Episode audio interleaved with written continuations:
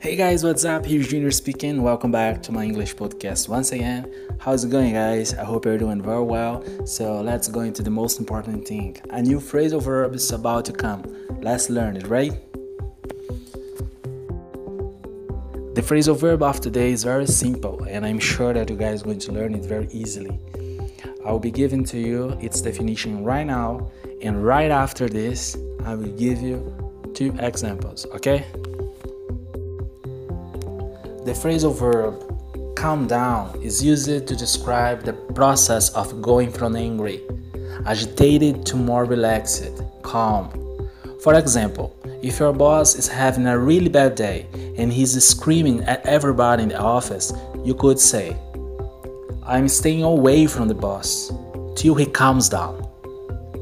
The second example if your best friend has just argued with his girlfriend and for that reason he's so upset. What could say?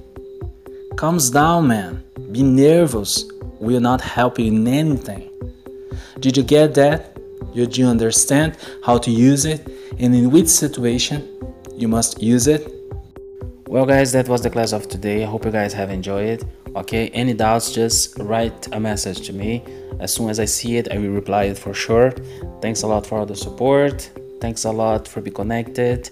Uh, make sure you don't forget to leave a comment, send me your suggestions. I would love to read uh, your opinion about the channel and anything else you'd like to tell me. Okay? Thanks a lot for everything once again. Hope to see you next time. Bye bye.